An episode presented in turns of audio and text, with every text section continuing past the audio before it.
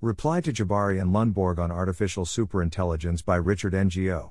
Welcome to the Nonlinear Library, where we use text to speech software to convert the best writing from the rationalist and EA communities into audio. This is Reply to Jebari and Lundborg on Artificial Superintelligence, published by Richard Ngo on the AI Alignment Forum. Jebari and Lundborg have recently published an article entitled Artificial Superintelligence and Its Limits Why AlphaZero Cannot Become a General Agent. It focuses on the thorny issue of agency in superintelligent AIs. I'm glad to see more work on this crucial topic, however, I have significant disagreements with their terminology and argumentation, as I outline in this reply. Note that it was written rather quickly, and so might lack clarity in some places, or fail to convey some nuances of the original article. I welcome comments and further responses. Their paper runs roughly as follows Jebari and Lundborg first discuss the belief desire model for intentional action under which agents act in ways that they believe will bring about their desires. They then distinguish between different degrees of generality that agents can have. General agency is, loosely speaking, the ability to act in a diverse set of situations. They consider thermostats to be very specialized agents, and dogs to be fairly general agents. They then introduce introduce Legg and Hutter's definition of intelligence as an agent's ability to achieve its goals in a wide range of environments. This is, unfortunately, a misquotation of Legg and Hutter, and one which leads Jebari and Lundborg astray, as they follow it with. Claim 1 If an agent has very specialized goals or desires, it can be superintelligent with regards to those desires without being a general agent. The actual definition given in both a collection of definitions of intelligence and universal intelligence is intelligence measures an agent's ability to achieve goals in a wide range of environments. Note the important distinction between an agent which can achieve its goals versus one which can achieve goals in general. In the original context, it is clear that to be highly intelligent according to this definition, an agent doesn't just need to be able to achieve a single, potentially specialized, set of goals, but rather a wide variety of them. More specifically, in universal intelligence, goals are formalized as a reward function implemented by the environment, with intelligence measured over all computable environments, and therefore all computable reward functions. So Legg and Hutter's definition does not allow us to call a non-general agent superintelligent. Bostrom, too, defines superintelligence to refer specifically to intellects that greatly outperform the best current human minds across many very general cognitive domains. Perhaps Jebari and Lundborg aren't making a claim based on Legg and Hutter's definition, but rather trying to define a new concept, intelligence with respect to a set of desires. But this is still a highly misleading use of the term intelligence, because there are many possible desires whose achievement doesn't require any of the cognitive faculties traditionally associated with intelligence, planning, memory, and so on. Consider an agent with a goal that is trivially easy to fulfill in almost all environments, for example, the goal of never taking any actions. Claim 1 implies that, even if this agent has no other cognitive faculties beyond the possession of that goal, it can nevertheless be super intelligent with respect to that goal, because it achieves the goal in almost all environments. Yet, why would it be useful to conclude that an agent with nearly no cognitive abilities is superintelligent in any way? Or, perhaps more pithily, if this definition forces us to conclude that rocks could be superintelligent if only they possess the goal of behaving in a rock like way, we should suspect that it's a misuse of the term. In their next paragraph, Jebari and Lundborg argue that superintelligence also requires the ability to perform a task better than humans. But this doesn't salvage claim 1 because there are many tasks on which intelligence is not needed to outperform humans, for example, both of the examples I discussed in the previous paragraph. Humans, unlike rocks, are notoriously bad at taking no actions, eventually, we need to eat and sleep, or just get bored. They also note, in defense of their argument, that the term intelligence has a lot of connotations that are misleading. But at some point, when you separate a term from all of its connotations, you are merely talking about a different concept.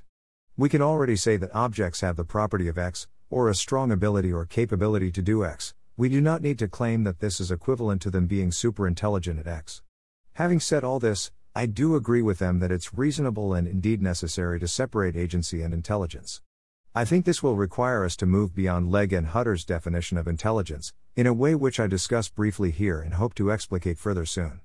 Ascribing desires to simple agents. Jebari and Lundborg go on to note in many situations, machines acting in our environment are often described as trying to attain some general aim, for example, the goal of a vacuum cleaner robot is often described as clean a room. But vacuum cleaner robots are not literally trying to clean a room. Rather, they follow a set of specific instructions that often results in cleaning a room. This is a very reasonable observation. To me, the implication is that it is not very useful to ascribe goals to vacuum cleaner robots, saying that they have the goal to follow a set of specific instructions that often results in cleaning a room adds nothing. In Dennett's terminology, we can take the design stance towards such objects, and merely say that they have been designed to clean rooms without needing to invoke any goals belonging to the vacuum cleaner itself. But Jebari and Lundborg disagree.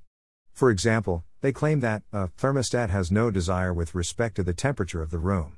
It only has a desire to activate the AC if the temperature, as registered by its thermometer, reaches a certain threshold. They introduce a distinction between these and other desires, they call desires like the ones they ascribe to thermometers and vacuum cleaners unproductive desires. I should note, however, that this is primarily a semantic dispute. I say that unproductive desires shouldn't qualify as desires, Jebari and Lundborg think that they are a special type of desire. I think that their terminology is misleading because, like their definition of intelligence, it's too permissive, it allows us to ascribe unproductive desires to rocks and other inanimate objects. And I expect that if this terminology becomes more common, there'll be a lot of unnecessary contention between people who use this terminology and people who think that rocks and thermostats don't really have desires. But it's not a crucial issue. Two ways of acquiring desires. A more serious disagreement arises in the subsequent section, where they argue that an AI with a set of desires constrained to a specific domain cannot acquire desires relevant to other domains, because desires can only be reinforced from within. We should immediately be suspicious of this argument, because it gives rise to a regress problem. How does an AI acquire its first desire in any given domain? In fact, Jebari and Lundborg are conflating two ways in which new desires can arise. The first is that new desires can arise by thinking about ways to achieve old desires, these are often called instrumental desires. But the second is that desires can arise via a modification to the system itself. For example, if I train an AI to play StarCraft, then that AI goes from an initial state in which it has no desires, to a state in which it desires, whether productively or unproductively, to win at StarCraft, due to the parameter updates implemented by its optimizer. In this case, I have described the situation as if there is a policy agent which chooses what actions to take, and a separate optimizer. But we could also think about this as one system, a single agent which contains a policy module and an optimizer module that updates the policy module. Some sources use the former terminology, some use the latter. Yet in either case, the agent starts off without general agency, and might develop general agency during training if the training environment is complex enough. Because of this, the distinction Jebari and Lundborg draw between spontaneous emergence and accidental emergence of generalities seems to merely reflect the arbitrary choice of where we draw the line of what qualifies as an agent. Perhaps Jebari and Lundborg might reply that the combination of a randomly initialized policy and an optimizer already constitutes a general agent, because the optimizer is able to update the policy in a wide range of circumstances. Yet, if so, then they are incorrect to claim that Bostrom argues for the possibility of spontaneous emergence of a general agent from a non general agent. In fact, the example Bostrom uses is of evolutionary search processes, which are a type of optimization algorithm. So, if an optimizer updating a randomly initialized policy constitutes a general agent, then so does Bostrom's proposed evolutionary search process. But I think that saying that either of these are general agents is too much of a stretch, they're simple, blind optimization processes that are able to give rise to general agents.